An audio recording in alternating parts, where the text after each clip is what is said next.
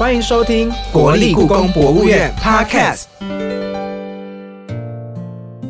各位听众朋友，大家好，我是乌马斯。那今天呢，AD 刚好去健康检查，请假不在家，所以呢，就由我在空中呢，和各位听众朋友一起开箱国立故宫博物院。那刚刚说 AD 呢去做健康检查嘛？那其实呢，说到健康检查，健康这件事情呢，其实现代人呢越来越注重运动跟养生了。那其实呢，现在大家在做这件事情的时候啊，其实都有自己喜欢的健身习惯啊，或者是运动习惯等等的。那你知道吗？古人呢，其实也有自己的健身方式哦。那本集呢，就邀请到国立故宫博物院图书文献处的刘世勋助理研究员，以及街头健身网红 Vic 呢，要来跟我们一同聊聊呢古代的健身攻略。那在这之前呢，今天的故宫小百科呢，将初步带大家了解古人练气功八段锦的奥秘。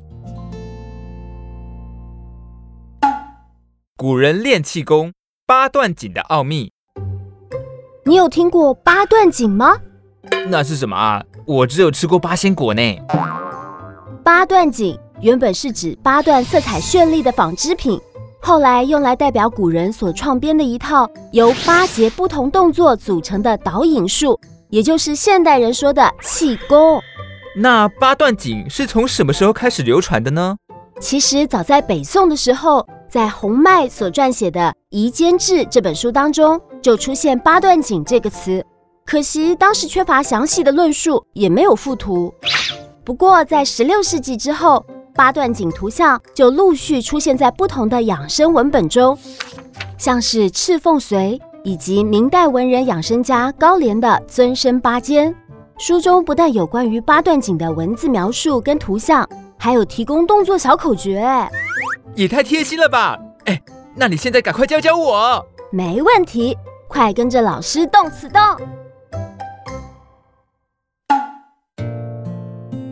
那听完了刚刚的故宫小百科，我们了解到八段锦呢，它是古代呢强身健体的一个很重要的方式。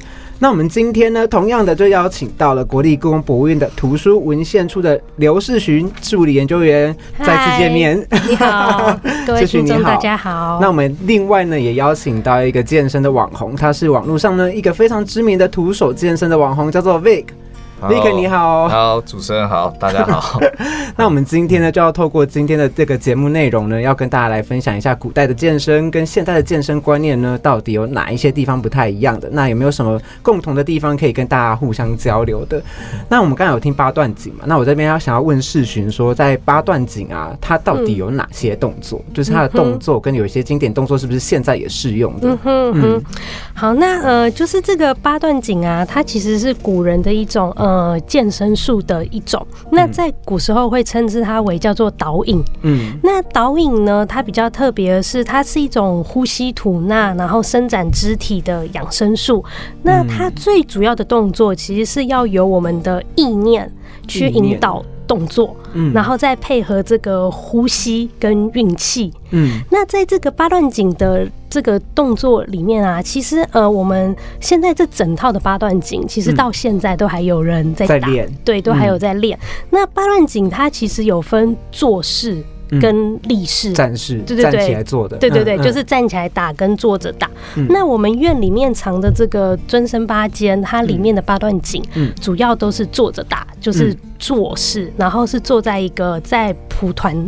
上面，嗯，那它其实这整套现在都还有人在做。那像它里面有些动作，其实是我们在日常生活中其实也常常在做的。譬如说，像有一个叫明天鼓，它最主要就是用我们的双手把耳朵先捂住，捂住，捂住之后，然后手抱后脑，然后用中呃用食指弹中指。嗯，那这样弹可以干嘛呢？是可以改善就是耳鸣的状况。它是适合办公室的，其实。是可以的，因为它因为像呃我们这个尊生八间，它就是坐着的，所以其实大家坐在办公桌前面，然后突然有耳鸣的状况，其实都可以做这样子的动作。那它有醒脑的作用？有，也有有。所以像我们有时候上班上上上，然后不小心会打瞌睡，嗯，其实就可以用这一招来醒脑。哦，哎，我有我我也有个问题想问你，就是你刚才说的导引啊，导引它的意思，它是有点像气功的概念吗？是有一点像气功的概念，因为它强调是，嗯，就是我们体内的气要流动、要运行，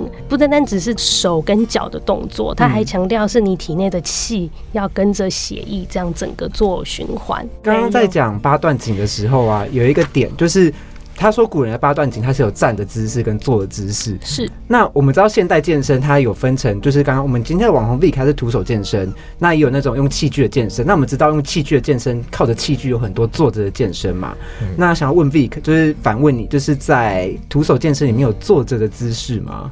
徒手健身坐着的姿势，嗯，比较少，嗯，对，大部分的话会是卧俯卧姿，就是像伏地挺身，或者是说哦垂吊，像就拉单杠之类的动作，比较不会是坐着的。那比如说像是我记得有一些可以运用椅子的，有没有？就是把自己撑起来那种，算是吗？那个也不算是说真正的坐着啦，它只是姿势是维持像那样子，但是嗯，它主要是靠上肢跟核心去做支撑，那下肢是不会有任何。就是像坐在椅子上这种支撑性不会有支撑性的。那在八段锦里面呢，就是有一件事情我蛮好奇的。你说它有一些东西，它是可以延续到现在说做使用的。嗯。那像是气功这个概念啊，它本身如果在日常生活中的话，有没有比如说站姿，它没有什么哪些动作是在现代生活中可以去做应用或者是做练习的？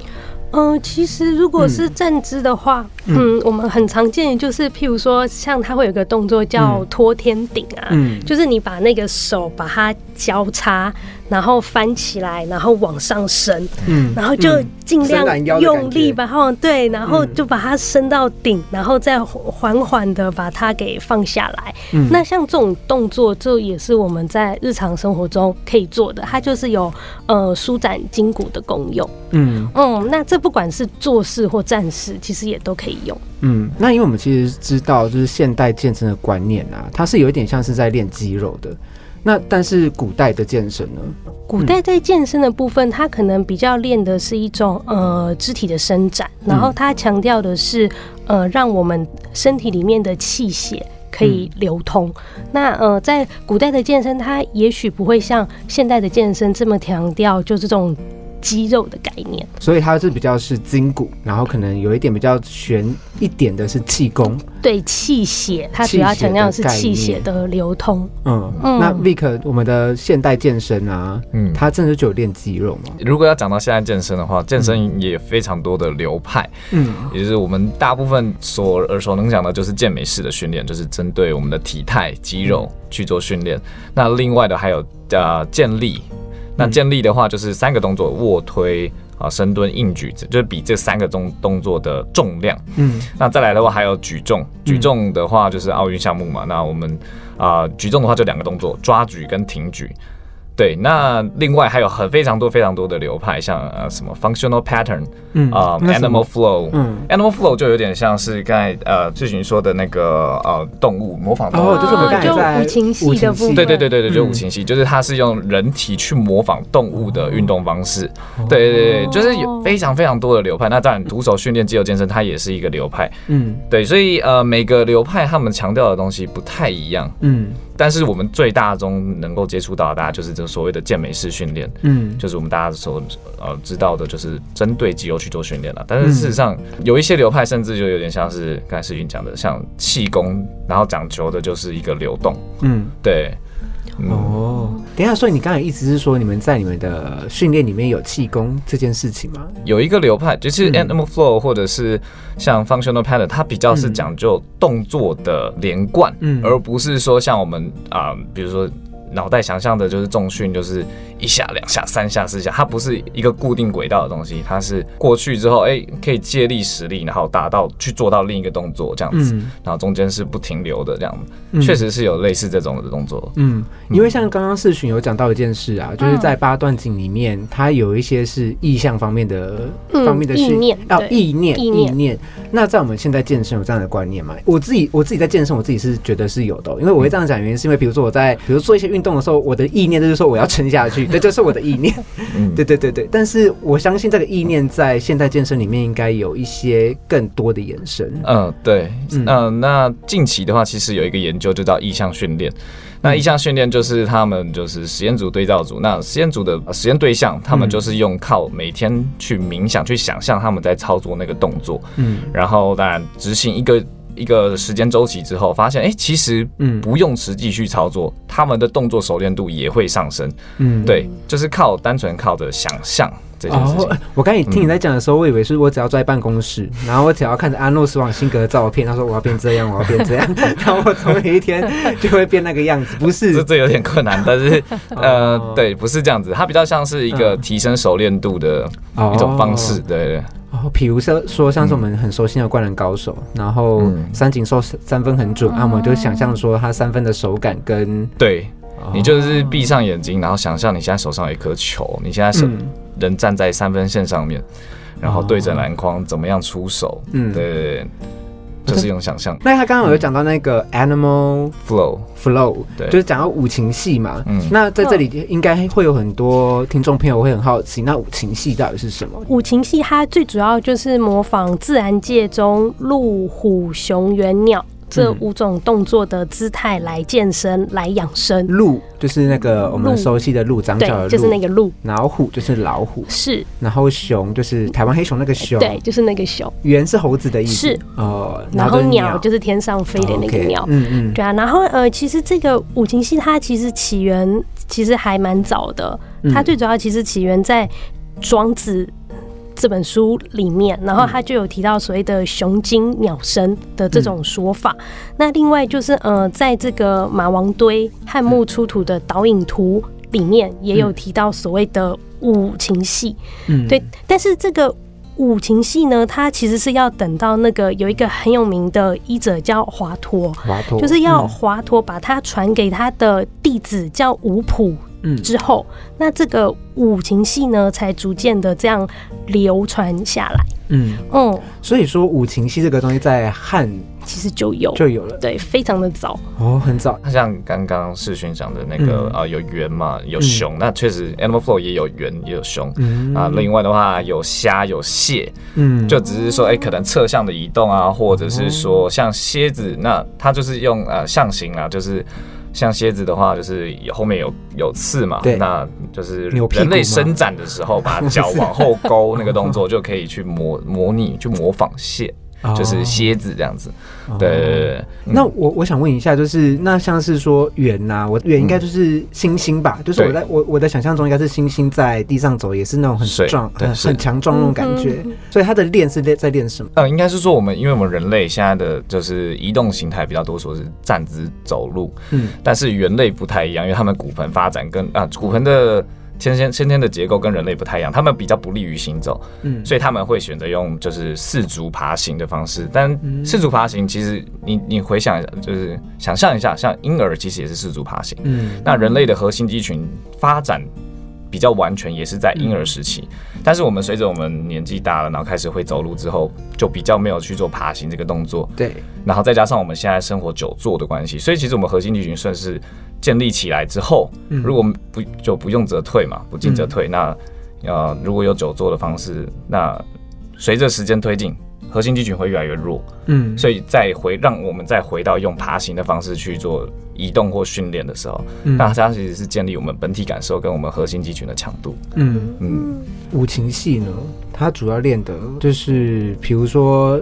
圆这个动作，它可能是练什么？那熊这个动作，它可能是练什么？嗯哼，嗯，就我所知的话，如果就整个这种导引术来看，其实它比较着重的是腰，腰。就是腰力，嗯。嗯，然后跟整个四肢的伸展，嗯，对，嗯，它是比较，哎，那是也是属于你刚刚说的比较筋骨类型的这样子的练习。对，它主要就是呃伸展为主，嗯。嗯。是许你，因为你现在是比较是在阅读古籍方面嘛？那你自己有觉得说我相信你平常也有自己有在运动的习惯。那你觉得古籍跟你现在现在运动的习惯里面有什么地方是相似的吗？或者是说 Vic 有没有什么观察？就是刚刚世群讲这些东西，你有没有觉得什么地方它其实是有互通的概念？应该这样讲哈，就是呃，虽然我自己没有在练，但是呃，我有时候看这些，譬如说像书籍上面讲的八段锦的时候，然后我会试着就是在办公桌前面来照书上的这个写法来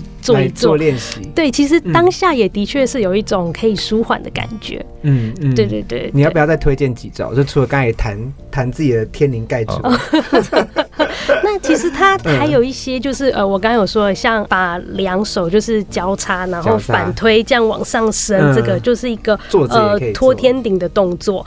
那另外还有一种就是像有一种叫叩齿，叩齿，叩齿就是你上下的牙齿这样交相挤，就这样。你说磨牙吗？它不是磨牙，是上下这样敲这样。你确定在办公室可以做这个动作？你 就在办公室没有人的时候可以 试着做。对，那他是在。做什么？呃，他这样做的话，其实，嗯，在这个养生，在明朝的养生书上，他是告诉我们说可以保健你的牙齿，然后他当然也有一个醒脑的动作。嗯，对。那呃，像八段锦里面，它还有一种是说，呃，让你的这个舌头啊，然后在嘴巴。里面，然后就是上下左右的这样子动，然后这样动之外，因为这样动，你会发现你会产生很多的所谓的口水。嗯，那口水在中医里面，它是一个很重要的东西，它可以滋润我们全身的脏腑。是许，你确定这也是一种运动？这是在八段锦里面的 仪式，真的，真的，真的，它是在八段锦里面的仪式，就是牙齿动跟舌头动，对，它都是八段锦的一环。现代健身有训练，就是。口腔的部分吗？哦，其实讲到讲到这个，就是最呃类似啦，但是没有那么那么那么一样。对，现在就是。呃，很很红的一个说法就是讲说颞颌关节，嗯，也就是我们咬合的这个关节，嗯，对，颞颌关节的排列是其实对它会影响到全身呢，包括你的神经，甚至有些人睡不好什么的，然后或者是说呃下背痛什么的，都其实都跟颞颌关节有关系。那这个其实蛮有趣的哦。那那要做什么动作才可以练到这里啊？呃，我跟你讲，我每天都在练，因为我每天晚上都会磨牙，所以你看我现在我的我的脸是很很方的，很方的脸，对对对对。但他讲讲究的不是，其实不是训练，他讲究的是颞颌关节的排列。嗯，对，所以其实它有一些可能物理治疗师的手法，可以帮助你去放松这边的肌肉，或者是说呃一些手术，比如说正颚啊，正颚手术去帮你修正这边的排列。对，这个是比较。近期比较新的观念啦，对，那我自己是没有太多的涉猎，但是我知道有这件事情。你知道我们在讲健身动健身动作的时候，因为刚才是视群刚好讲到整个头部嘛，其实我觉得脖子后面这一块，嗯，是不好练的。应应该说有人在练这一块嘛，因为这里也有肌肉嘛。如果你现在健身的观念来说，有人在练这一块吗？有。但是呃，极少数的人在练。那通常会练那些肌肉人也有特殊需求，比如说像太空人、赛车手，因为在他们去做加速、踩加速或者是刹车的时候，他们的颈椎会承受非常大的压力。比如说刹车的时候，身体会往前倾嘛，那他们要用颈椎的肌肉、颈部的肌肉来去稳定他们的颈椎，不然的话，他们的颈椎其实蛮容易受伤的。嗯，对对对。天哪！我刚才本来想说谁要去练这一部分的肌肉，结果你讲出两个好伟大的职业。对对对对，就很少数的人会会特别要求这训练这个。那在古书中，哦，在也有，有有有。其实我们今天的这个主题 就是八段锦啊，它不是里面就是强调有八个式吗？然后其中有大概有两三式，它就是在舒缓我们肩颈的肌肉。嗯，就是它其中有一个，它就是讲说，呃，我们要把手就是要握。拳，然后放在腰上，放在腰上，然后呢，就像我们在转轮那样，然后呃由后向前这样转，由后向前，对，然后你转的时候，你这个手臂，嗯，然后要跟着动，手臂，然后你就会发现这样动的过程中，其实你不但腰有舒缓，然后其实你的肩颈也有跟着动到，哦，有这样紧，对，啊，它这个有些比较像是伸展运，哎，就是那种有一种。按摩的感觉，对，是有一点。的，其实我突然发现一件事情，哎，就是中国的有一些健身的观念呐，它很像是在运动后的一种伸展或者是舒缓运动的一种概念在。对，就如果说以我的观点来看的话，会比较像是所谓的动态伸展。嗯，动态伸展它其实是一个非常好的习惯了，尤其是在你真正要训练之前。嗯，动态伸展可以帮助你，就是比如说像你现在坐姿坐久了，那肌肉一定是处于比较静态、比较缩短的状态。那你在开始真正要运动之前，你稍微去做一些动态伸展，动作幅度比较大的，嗯，那你可以就避免说你在运动的时候忽然把肌肉拉长，然后造成它拉伤。哦，对，就是暖身跟对跟跟最后结束的时候的静态伸展，维持你的肌肉长度的一个对一个方法。嗯嗯。哎，那四雄，其实刚刚虽然有问过你，但我还是想要确认一下。嗯，就是因为我们在讲，就是现代的健身观念，就是大部分大家会关注到是 muscle 啊。那当然，Vic 刚才讲了不不同的流派。是。那在你阅读的古籍中有发现说，呃，中国古代它有这样的锻锻炼肌肉的观念吗？嗯，就我所阅读到的，呃，因为就像我刚刚所说的，呃，古人他他没有那么明确的这种肌肉的概念。啊。对对对，所以他在呃做的一些养生的动作里面，他通常不会特别的去强调所谓的要练肌肉，嗯。嗯，所以他都是若我们去看他的记载，主要都还是讲他的肢体怎么伸展，嗯，然后手脚要怎么做，对，然后比较少特别提到就是专门为肌肉所设计的动作。哦，那他们的运动目标是什么？呃，就我所看到的，他们的运动目目标其实很简单，就是要延年益寿，就是要活得久，长生不老。对，所以呃，我们会发现说，像在古籍里面，它这些这些呃所谓古代的这种导引或健身术，它除了在医书里面之外，有很大一部分都是在所谓那种呃文人的养生书里面会写到。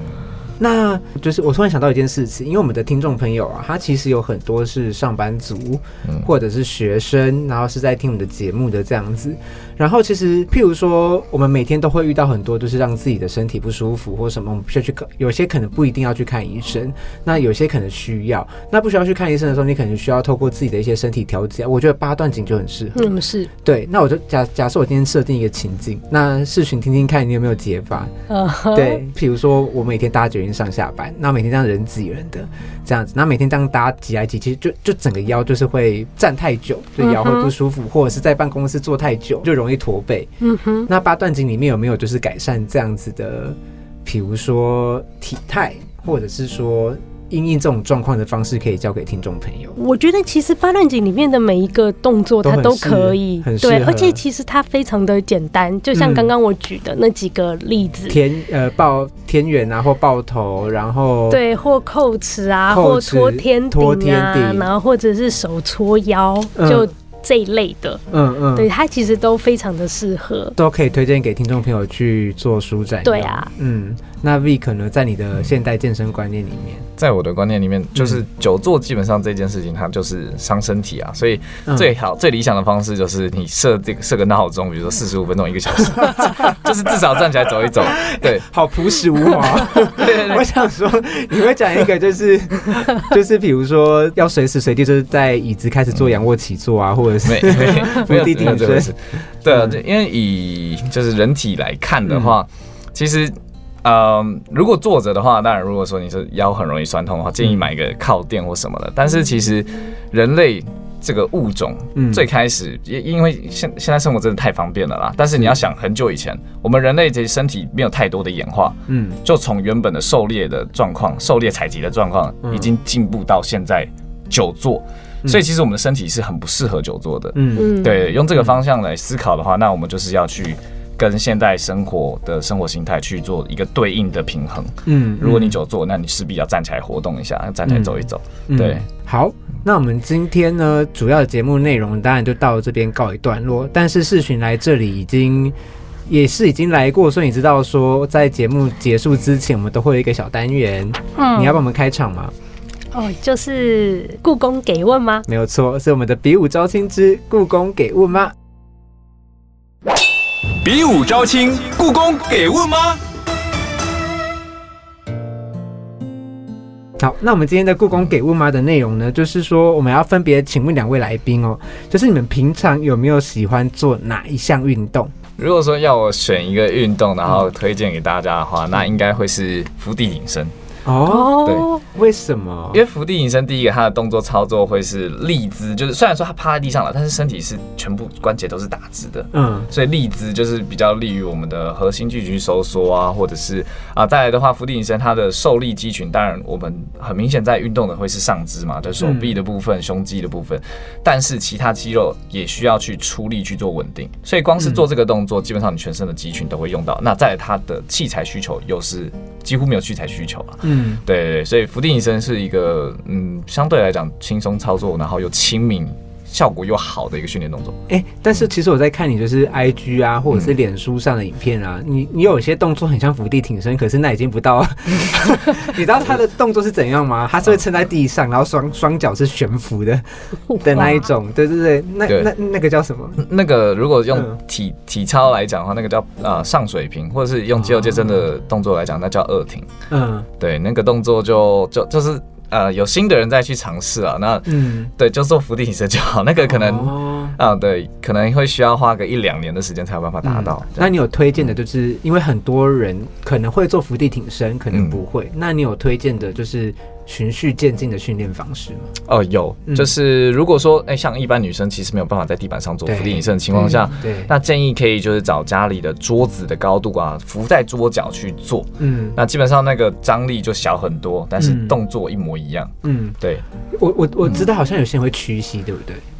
对，但是我自己是不太建议屈膝啦，嗯，因为毕竟啊，膝盖跪在地上，因为膝盖的骨骼结构的关系，那膝盖还是会有一点点。的磨损的状况，那我会建议就是从高处，然后慢慢找越来越低，可能桌子、椅子，然后再到地板之类的，对，慢慢把高度降低。好，嗯，那你有就是试训，你有自己平常就是比较有在做的运动，对对对，嗯。好，就是我要先自首，因为平常上班真的实在是太忙，所以我唯一能做的运动其实就是散步。好，就我想要说，其实散步看起来真的很平常，它可是它其实有很多的好处。是，那除了大家都知道可以延年益寿啊，降低血压，还可以增强记忆力。对，而且根据史丹佛大学的研究，他说呢，散步还可以使我们的想法会流动，然后提升我们的创造力，跟跑步一样。类似，那我就跟大家分享一个我自己的经验，就是我还在读博士班的时候，那我每次跟指导教授在 meeting 时啊，那如果我们的讨论就是讨论一下就卡住，没有办法进行更进一步的对话的时候，那我的老师就会带着我就是环绕校园，然后我们就会采取这种呃边走边思考边边讨论的方式来进行脑力激荡。那我的博士论文就是在这样的情况下。写出来。其实我觉得蛮，我觉得你这个方式蛮有用的，因为我自己对对，我自己在研究所也会这样 跑步或什么的，然后也有散步这样子。嗯嗯，那我这边再多多多帮世群提问一个问题好了啦。好，就是像是世群这种比较没有时间运动的人，那有没有可能在散步期间，或者是说他像他这样的上班族女性，有没有什么推荐的运动动作？推荐的运动动作，对，是说如果像我也是遇过很多，就是真的时间没有的，比如说因为虽然是教练嘛，那时间真的很少，一周只能运动一次，甚至两周一次，一个月一次，那基本上的效果微乎其微的情况下，我都跟他们讲，了胜于无，频率比强度更重要。哦，对，所以你们可以用闲，就是啊闲暇时间，或者是说你们上班通勤没有到非常远的话，用。运动方式，就比如说骑 U bike，嗯，走路跑步，然后或者是说真的啊，下班不赶时间的时候，嗯，用用就是用用蛙跳跑 跳回家。是不用了。比如说啊，回到家的时候不要搭电梯，走楼梯，对，去增加你活动的频率，而不用去思考说你强度要拉到多高。嗯，我觉得这句很有道理，真的，用频率去取代强度，取代强度，对。这这这个我也要记起来。对，我已经记起来了。对，所以你散步其实也蛮有用的，因为其实你就是很常在散步啊。对。哦。对啊。太好了，相信各位听众朋友都听到，就是这次的分享，那希望对大家都有用。今天的节目呢就到这边告一段落了。那如果呢各位听众朋友呢也喜欢这一集的节目内容的话呢，也别忘自己到我们的故宫博物的粉丝专业，或者是我们的收听平台，像是 Sound on Spotify、KKBox，还有 Apple Podcast 等等的呢，帮我们留下五星的评论，并且呢可以针对这节节目内容呢留下你的感想，譬如说你平常都做什么运动啊，或者是平常健身的方式是什么啊，可以跟我们一起做交流一下。今天的节目内容就到这边告一段落啦，我是乌马斯，大家拜拜，拜拜，拜拜。